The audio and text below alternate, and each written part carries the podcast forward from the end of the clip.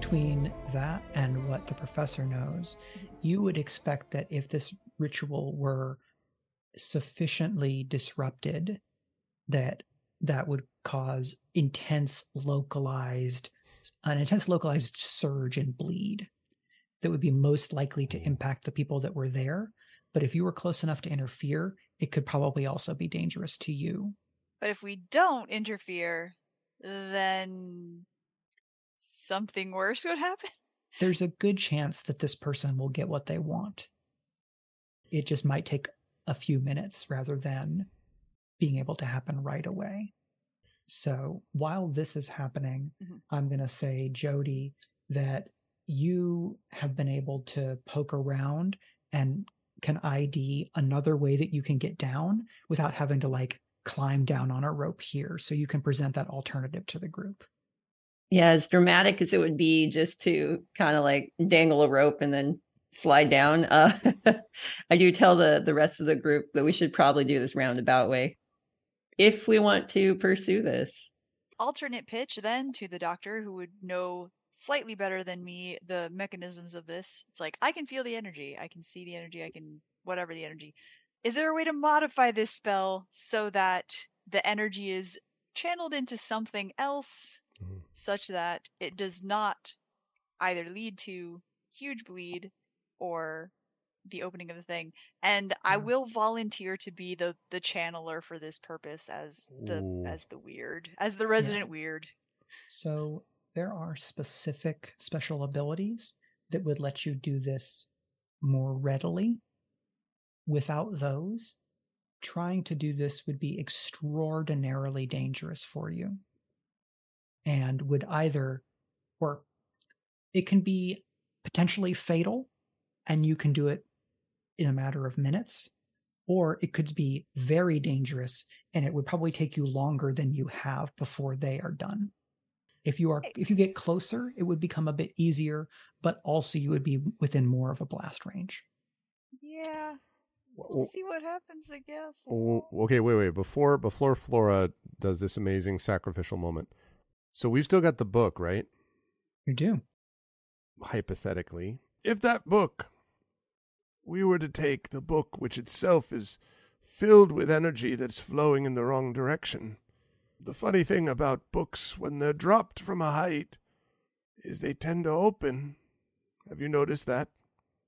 Their pages fly in the wind, and they stay open all the way down, usually, if you start them right. I'm wondering if we can drop the book dead in the middle of this ritual, creating one of two effects. Either it is a blowback effect of no too much power, right? Or if it the effect that it creates is for it to land on someone who then picks it up and then whatever that thing has been summoning when the book is opened comes to deal with whatever this thing is. And if it's the same thing, if they're trying to summon the same thing as the thing that's being summoned by this book, then that person that creature is going to show up a lot earlier and is going to be a lot Right. more pissed than if the ritual had been done properly and will attack the people that are directly immediately there as opposed to all of Oldfaire i mean Newfaire so what i'll say Ish. is that's it's viable so the upsides are that you will be at a remove from whatever collateral damage occurs downside you will not have a lot of ability to immediately or quickly respond to that opening gambit. Right. If things go wrong right yeah.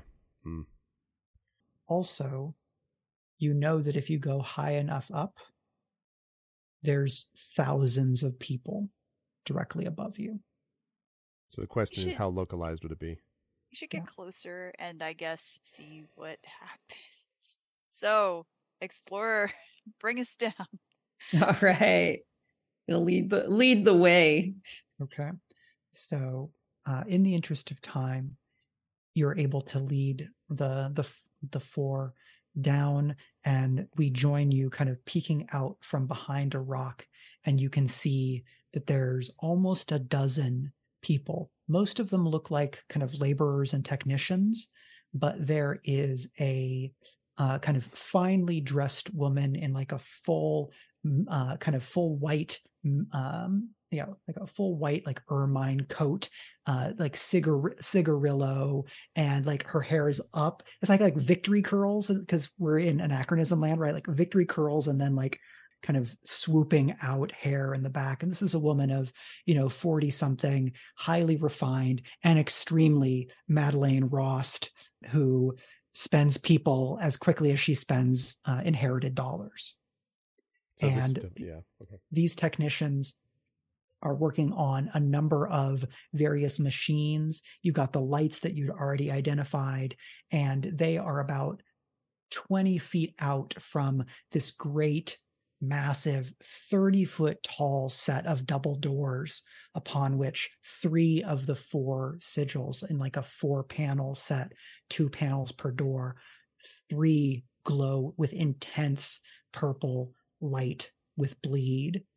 And then there is and like light and energy flowing both from the um, the incantation that Madeleine is is performing and from a number of other like just imagine some like evil science kit stuff and like there's a bellows and then there's like a it's a more like a more kind of science industry-ish version of like a cauldron. And so there's like some weird magic shit that is like bellowing out smoke that then is being directed and concretized and filling up the this last sigil like it was a a glass with wine slowly being poured into it Charming. Describe. So I'm guessing that most of these evil science materials are made of glass or something equally very shatter, easily fragile. oh extremely shatterable Cool. Can my hand weapon be a handgun? oh yeah Cool. I'm going to shoot the thing. Okay. This is a place where I will definitely say that if other folks would like to add to that, either with your own handgun or be assisting in some way, this would be a great time to do that. I feel like if Flora saw what Ollie was doing, she would be like, "What? No!" So I'm gonna not assist and just assume that she was not paying attention to Ollie. Sure. There's a lot of magical stuff to pay attention to. She is overwhelmed. Mhm. So so Ollie takes out the gun, right? And I would say my first reaction would be thinking that you're about to shoot uh, Madeline. so like I'm kind of like like I'm not going to stop you, but also I'm a little bit concerned. But Yeah, then this is very- swivel the the gun over to I assume the the breakable glass thing that's in your range. I'll I'll kind of like um catch on that you're trying to disrupt this machine. And I'm trying to think is there it's I know lead is something that has been known to kind of deaden the effects of this obscure thing. Yep. Is there anything that could be incorporated into one of those one of those survival blankets? Could that Oh, sure. be one of my gear is essentially just to hold that up like in front of me and the other two who aren't aren't shooting because I, I mean I'd hold it up in front of Ollie too, but Right. you need to shoot so because like I I'm anticipating a blowback of some sort. Yeah. So if you mark your survival gear, I will Okay. let that have something of an insulation effect against kind of a, mm-hmm. a magical explosion or something like that. And you can stand ready to protect the group. All right, I'm just gonna be like, well, just whip that out and kind of throw it in front of the the other two would probably get most of it if they're near me because I'm more concerned about blocking them. But maybe I could do something like this. I don't know how long my arm span is. y'all, think- y'all have to be close. You know, maybe you can unfurl it a bit and it's a bit Yeah. wider. And so that Yeah, you know, yeah. you're holding it up and it kind of does like a wave thing, right? Mhm, mhm. All right, let's this- go over that. This is like an Indiana Jones deal, right? So there should be a fridge nearby we can all fit into in the case oh of nuclear explosion. yeah. That So one's that not should be canon. Where's the human size um vial that we can climb into? right? It's like a bleed containment TARDIS. Yeah. Uh, I do have some occult supplies and also a ward. I don't know if either of those would be useful. I think the ward is only a personal uh, effect, right? And it's not a great ward because I don't have that ability. So It is it is definitely personal scale. Okay, that's what I figured. Okay. Um, so yeah, I don't have the ability to ward us all, alas. All right. Ollie, it sounds like you are being left to your own devices. Yeah. Fun fact: I have no dice in control, so I'm uh, so I'm shooting with uh base two d six. Fortunately, this is a high stakes roll. Yes, I'm spending two drive. I have oh. no more drives, so that's two. Yeah. All right. Four though. So on a four, you're going to realize as you kind of focus, exhale, line up your shot, and you realize I'll again go to, to Sherlock Holmes. Your mind plays out how this will go. You fire this here, this combusts, it flows back up that beaker to blow that up. It goes over there, it splashes this way. You see a choreography of mayhem play out, and you realize that it is going to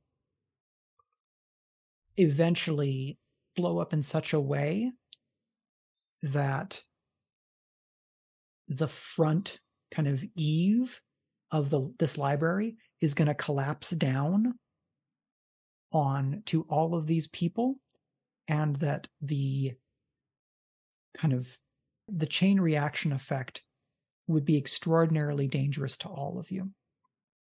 So you can take this shot expecting that all or almost all of the members of Madeleine's group will be deceased, but you all may be terribly injured.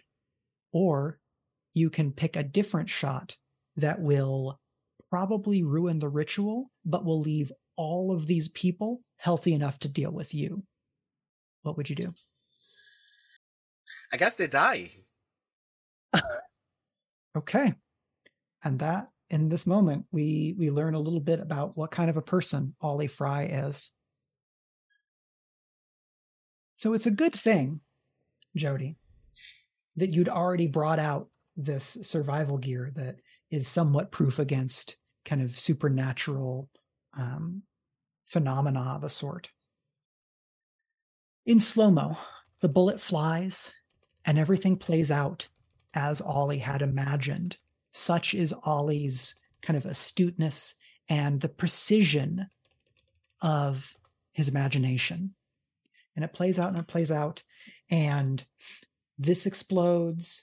We're probably getting some kind of like bombastic but cursed version of an orchestral piece. Like the 1812 or Yeah, yeah, yeah. played da, by da, every da, da, da, da, da, da, Right? Yeah, exactly. everything is out of tune Yep. as if it were being played by like apocalyptica or like a goth metal band yeah. Rage Against the Machine does Tchaikovsky. I got it. and these technicians go down two of them are just literally consumed in purple fire one of them has just a ton of glass exploded uh, into them like shrapnel and then the front of this library falls down and our kind of our mind's eye camera goes to POV from Madeleine as she sees just literal tons of ancient, ancient limestone raining down and bringing her expedition to an abrupt end. But that second round of of destruction, as the as this kind of limestone hits, floor you realize that magic was built into the very architecture here. This building was made with alchemy. And so this limestone might as well be like glycerin soaked TNT. And so there is a second round of explosions that would kill all of you if Jody had not brought out this uh this great blanket. But Jody, I am going to need you to make a roll What a to great see blanket. how well This you are able to protect your colleagues. Uh, So what action do you think that is? Uh, let me have a look. All right. I could see focus or control, but let Nerve me know if you have an argument for anything else.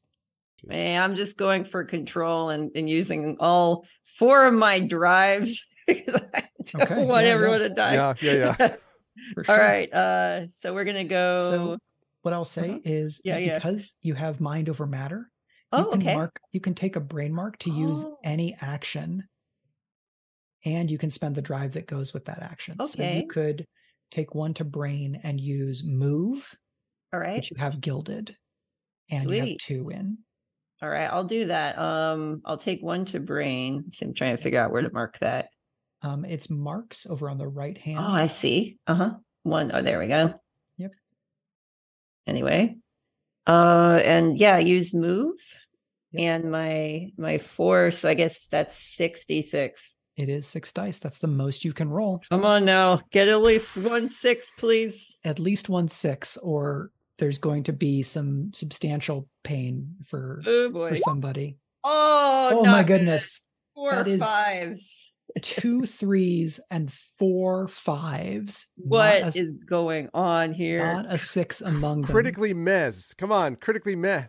So here's two things I will say. One, Jody, you can spend one of your nerve resistances and re-roll with two dice, Ooh. hoping to get a six.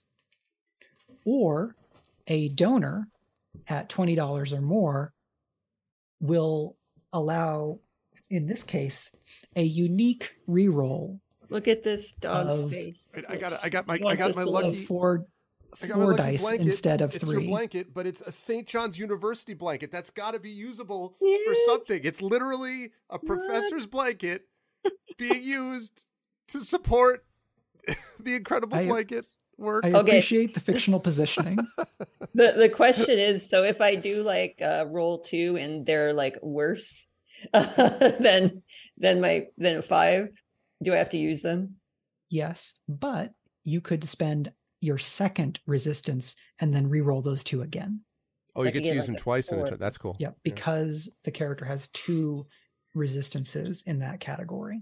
Mhm. So you could roll 2d6 with one resistance and then spend your second to roll 2d6 again and hope that across those four you get at least one six. well, what do you say, everyone? Let's do it. let's let's do it. We might all die, but at least we'll die trying. all right. Okay. right. I So- believe in you. Uh, the first reroll, spending that nerve slash roll. Hey, that's stop yeah, wiggling. that's the nerve resistance here. And let's see, this is going to be a zero. Oh, Yay! Okay. we got Look, it. The so luck there's worked. The. St. John's luck. So with a six and the blanket, all of you are knocked a good 30 feet back, Oh. and you're all kind of, you all black out for a moment, possibly with the exception of Jody, for whom the world is just spinning and you can barely see through the like kind of purple dust purple gray dusty haze of this absolute disaster scene. But you are the first to kind of come to your senses and you see that the kind of the door remains. The glow kind of seeping out of these sigils and pooling, reaching out, grabbing, dissolving, and consuming the bodies of the technicians, of Madeleine, the unnatural human made materials of a group of people nearly as filled with hubris and curiosity as those that made the library in the first place, all pulled and melted and drained down into the very earth where there is no drain, there is only the hunger of something ancient. And when you look down to your colleagues, they are beaten and bloodied, but everyone is whole. The book remains, and you're just going to have a hell of a headache for Ooh. several days. Yeah, that's um so is is Ollie Ollie's all right? Um was he knocked like because I I'd want I'd want to make sure everyone was as far away from this Yeah. force as possible. So I will let each of you decide how how hard did this hit you and how are you feeling when one by one Jody comes to check on each of you. Um, I'm going to start with Ollie since uh, since you mentioned her first. I probably very vaguely remember anything that happened inside there. Like, my back is screwed up, my hip is screwed up. I probably took a very serious blow to the head. And I, like, I turn to Jody and I go, but nobody found out, right? Found out?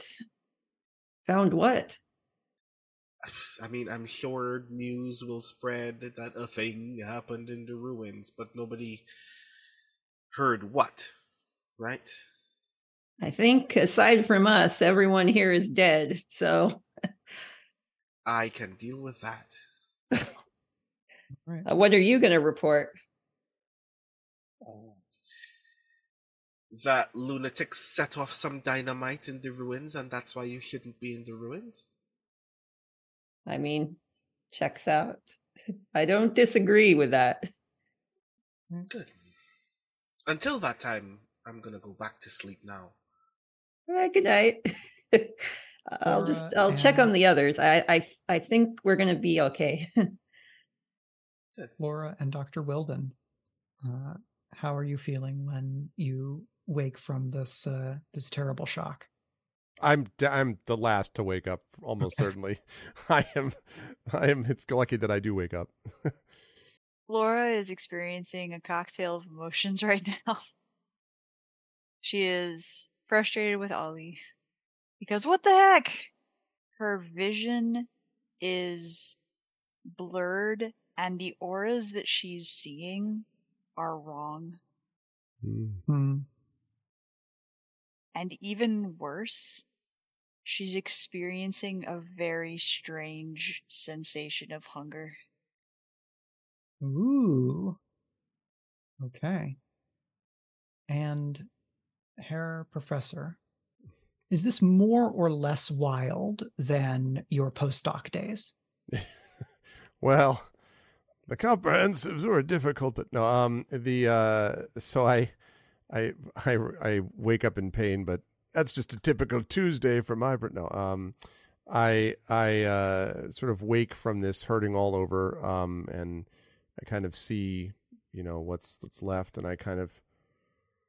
Uh, and I kind of see that uh, there's no trace. I assume, like you know, there's no trace of Madeline and all the rest of them. They've just been No. absorbed in the way that we described. You described. There should be remains, and there are none. Well, we've ended this threat and fed whatever it is that was creating it. So that's unfortunate. What happens, what we'll have to do next. I've got to go grade some damned exams. And I kind of like pull myself, you know, slowly up to my feet and I kind of nod at um nod at Jody and then uh, sort of look at Ollie with a mixture of sort of mingled respect and also like disdain isn't the right word, but it's sort of like I'm impressed. Also, what the hell were you doing? Like I'm I'm you know that combination of things. And then last of all, I look at Flora and I may look at Flora for an extra beat or two because I may note Flora's sort of mixed reactions along with that and I may be sensing a bit of this hunger and I'd say after my office hours, Flora should have dinner and talk and see how you're doing. If you understand what I mean. We should. Are you all right? I I think you need a doctor, doctor. Ah, I I recover quickly. Not as quickly as I did 50 years ago, mind you, but quickly enough. And I kind of dr- drag myself uh, up and then out. Although I do carefully brush the dust from the elbow patches on the tweed jacket. Okay. So from there, we will kind of wipe to a an epilogue montage. So if you could each give me just a short image, um, you know, very a short vignette of either how you're covering this up or doing paperwork or returning to your everyday life. And we will start with Flora. Flora is not well. We see Flora. Uh, Flora lives in a boarding house with a lot of other people. Uh, she does have a private room. There's a cafeteria on the first floor where you get, you know, two meals a day as part of uh, the thing because it's a fairly large place. And um, someone knocks on the door to ask how she's doing, and just through the door she says, "I'm I'm all right. I'm all right, Susie. I'll I'll be out in a few." And we see her sitting inside of a meticulously drawn salt circle filled with sigils, Mm. candles at each corner, and her eyes are glowing an eerie purple as more purple, apparently viscous liquid is uh, pouring from her fingertips into the floor. Amazing. I hate it. Good job.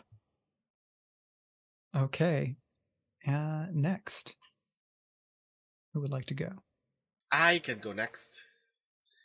So I am at the Daily Register, typing furiously uh, a very obviously polemically worded article about uh, how Madeline Ro- Madeline Ross lost her life like a fool trying to blow up the ruins, and the assistant to the editor in chief is like leaning over my desk shouting, "Why do you always get the weird ones? Where the hell were you?"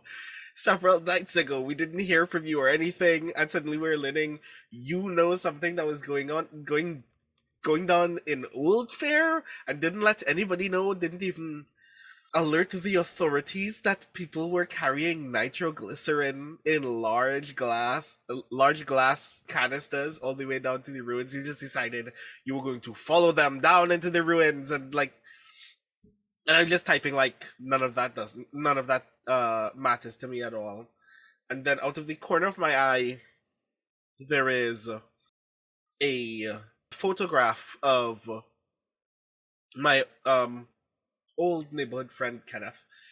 Photo of like two of us playing in my in my uh parents' backyard when we were very very young. But out of the corner of my eye, that's not what I see in that photo. What I see in the photo instead is both of us in the woods at night, looking up with terror at this large, looming, shadowed thing with like luminous, piercing eyes staring at us furiously. As like one of its large hands, large talons, something, grabs Kenny off the ground and lifts him 15, 20, 25 feet in the air. And I look back at the photo, nope, it's just us still playing. And that's when I noticed that the assistant to the editor in chief is talking to me. He's like, "Yes, it's fine. I just I I was following a hunch. You will like this story when I'm done. Just let me finish it first, and then just go back to typing, and then the world just kind of disappears around me again." And then either Dr. Wilden or Jody, what quick moment do we see for you? It's up to you. I don't. If you want to go first, you can, Darcy, or I can. Okay. It's like I'm always I'm always wondering with Zoom. It's like it's hard to make eye contact and go like this. Yeah, I know, I know.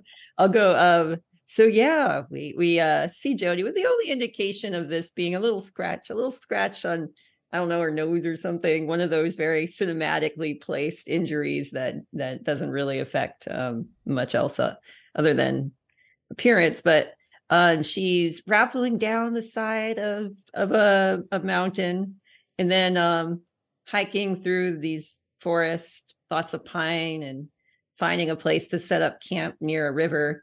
And upstream on the river, she sees a. Let's assume that there's black bears that live in this in this country, uh, searching for fish, and and thinks how how integral it is, uh, life and death, and death and life in, in this world we live in. Okay. And then we return once more to Dr. Wilden. What do we see from him? So I think that I am um, in my office uh, late at night. I am scribbling, and as the as you first see it, the assumption is because I have a stack of exams next to me. So the assumption is that that's what I'm doing.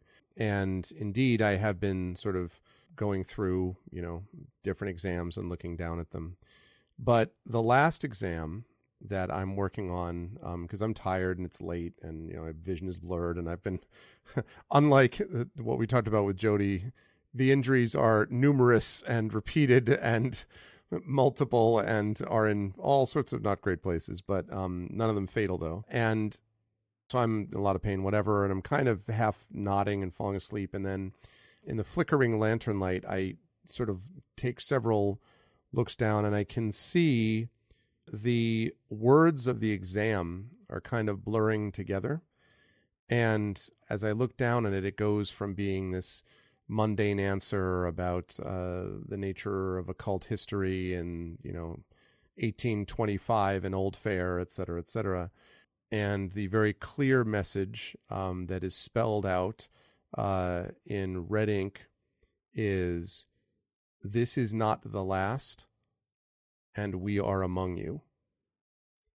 And so I, I kind of, and then I you blink and that, you know, then it's back to being its usual normal self. And I kind of sigh heavily and, well, damn it. It's too late to call on anyone. But I'm old. They'll have to see me anyway. And I get up from the uh, office, uh, from the desk, and I, just before turning to leave to go find my uh, companions, uh, turn out uh, the light on the lantern, plunging the room into darkness. Okay. And then the last thing we see is a dream, and it's a dream shared by all four of you. And it's the kind of dream where it's a little bit processing what you've been through in the last couple of days, but everything is jumbled up and it's out of order. And there's things that are totally unrelated that are mixed in. But for all of you, it ends the same. There's the great explosion. And when you pick yourselves up, where the library was is instead the shadowy form of a cloaked figure holding a giant book and two glowing purple eyes. And this figure closes the book, folds it into themselves, and you get the sense of a smile as if a storm smiled at you, knowing that it would catch up. Maybe not today, maybe not tomorrow, but Gnosis will have their due. And that is going to be the end of our one shot. I want to say thank you so much to Darcy Little Badger and Valerie Valdez, Valdez for joining us today in this, and to my co hosts, Brandon O'Brien and Gregory A. Wilson, for being this circle of investigators uh, and for taking this journey to the land of Newfaire and Oldfaire with me. Uh, again, this is Candela Obscura, a investigative horror role-playing game using the Illuminated Worlds system, and it is coming out this Tuesday from Darrington Press with Critical Role. And I am very excited to uh, get to do this more. There's going to be VTT support on at least like Demiplane, I believe, and so there are some opportunities to uh, get excited about that game. And if we if we get some uh, some very impressive donations this will not be the last time we talk about Candela Obscura tonight because offering a copy of it is somewhere down the road. But there will need to be many more donations and we'll need to blow up a lot of mechs mm-hmm. between now and then. But before that, I want to invite Valerie and then Darcy to remind us where we can find you on the internet before we say farewell. Friends, you can find me on the internet at valerievaldez.com. You can find me on Twitch at Kids Are Asleep, which is when I stream Monday through Thursday. All right. And you can find me on Twitch at Author Little Badger. And I do writing sprints on Tuesday and gaming Thursday, Sunday. Oh my goodness. Oh, she's stretching on my face. Okay. You can find me on Instagram at Dr. Period Little Badger, where you'll see photos of Princess Peach there too. Magnificent. All right. Uh, thank you again. And thanks to everyone for watching and for your donations so far.